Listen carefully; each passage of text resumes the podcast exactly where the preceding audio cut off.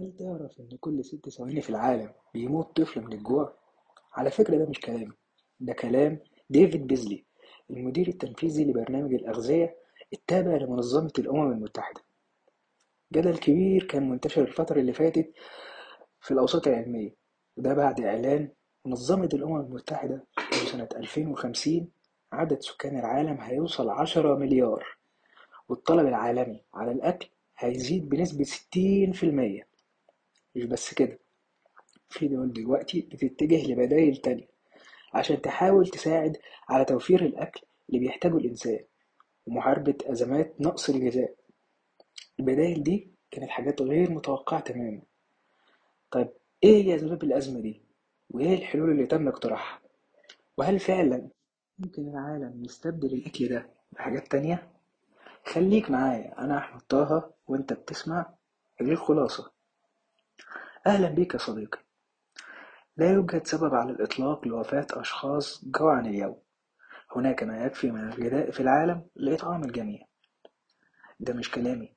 ده كلام نائب مدير الطوارئ في برنامج الأغذية مارجو لاندرفالدين هل تعلم يا صديقي إن في بعض الدول بدأت تتجه لاستخدام البروتينات النباتية بدلا من المصادر الحيوانية؟ وده لأن تلت استهلاك العالم من المحاصيل الزراعية بيتم استهلاكه عن طريق الحيوانات. وعلى فكرة ده رقم كبير جدا. مش بس كده ده كمان البروتين المصنع أو اللحم الصناعي اللي بيتعمل في المصانع بيتعمل في مدة قليلة جدا مقارنة بالمدة اللي بياخدها الحيوانات في التربية والتسمين والرعاية الصحية. ده كمان بجانب تقليل استهلاك المية بنسبة خمسة وتسعين في المية مقارنة باللي بيستهلك الحيوانات.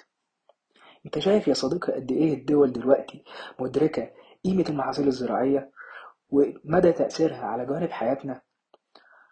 مش بس كمان في الصناعة ده كمان دلوقتي الدول بتحاول توصل لدرجة من الاكتفاء الذاتي من المحاصيل الزراعية الاستراتيجية زي القمح والرز والفول الصويا والذرة. مش بس عشان الصناعة والتصدير لا وكمان بيستخدموا المنتجات دي في الطاقة.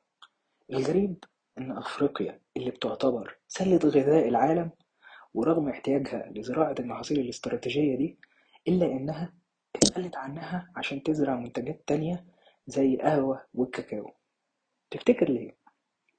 أكيد عشان التصدير والعملة الصعبة ولما تيجي تسأل ليه ما بيتمش زراعة المنتجات اللي بتحقق الاكتفاء الذاتي بتسمع جملة زي إن التقاوي بتاعت البذور دي مش كويسة والمنتجات اللي إحنا بنزرعها دي بتدخل عملة صعبة. طب ما يا صديقي انت بتاخد العملة الصعبة دي عشان تشتري بيها المنتجات اللي انت بتحتاجها.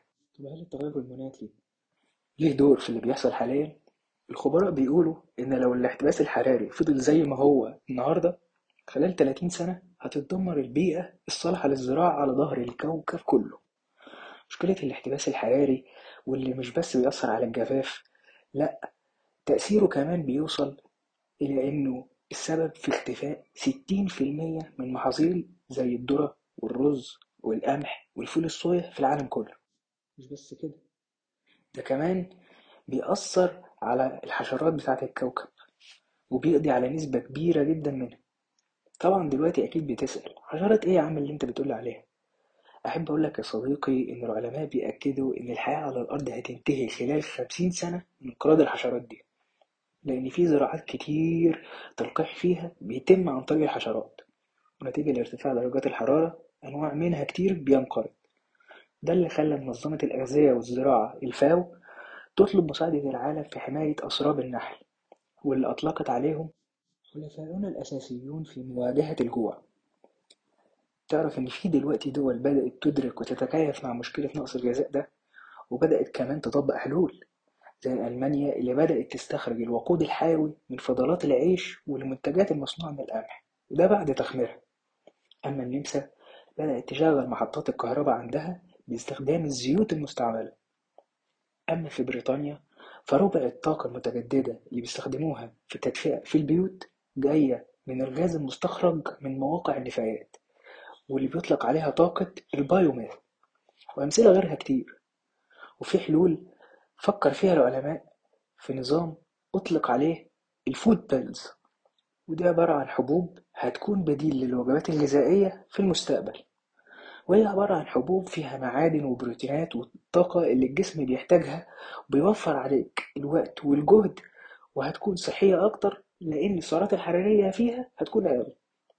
وبكده هيوفر كميات كبيرة جدا من الأكل وفي المستقبل هتبقى تكلفته أقل.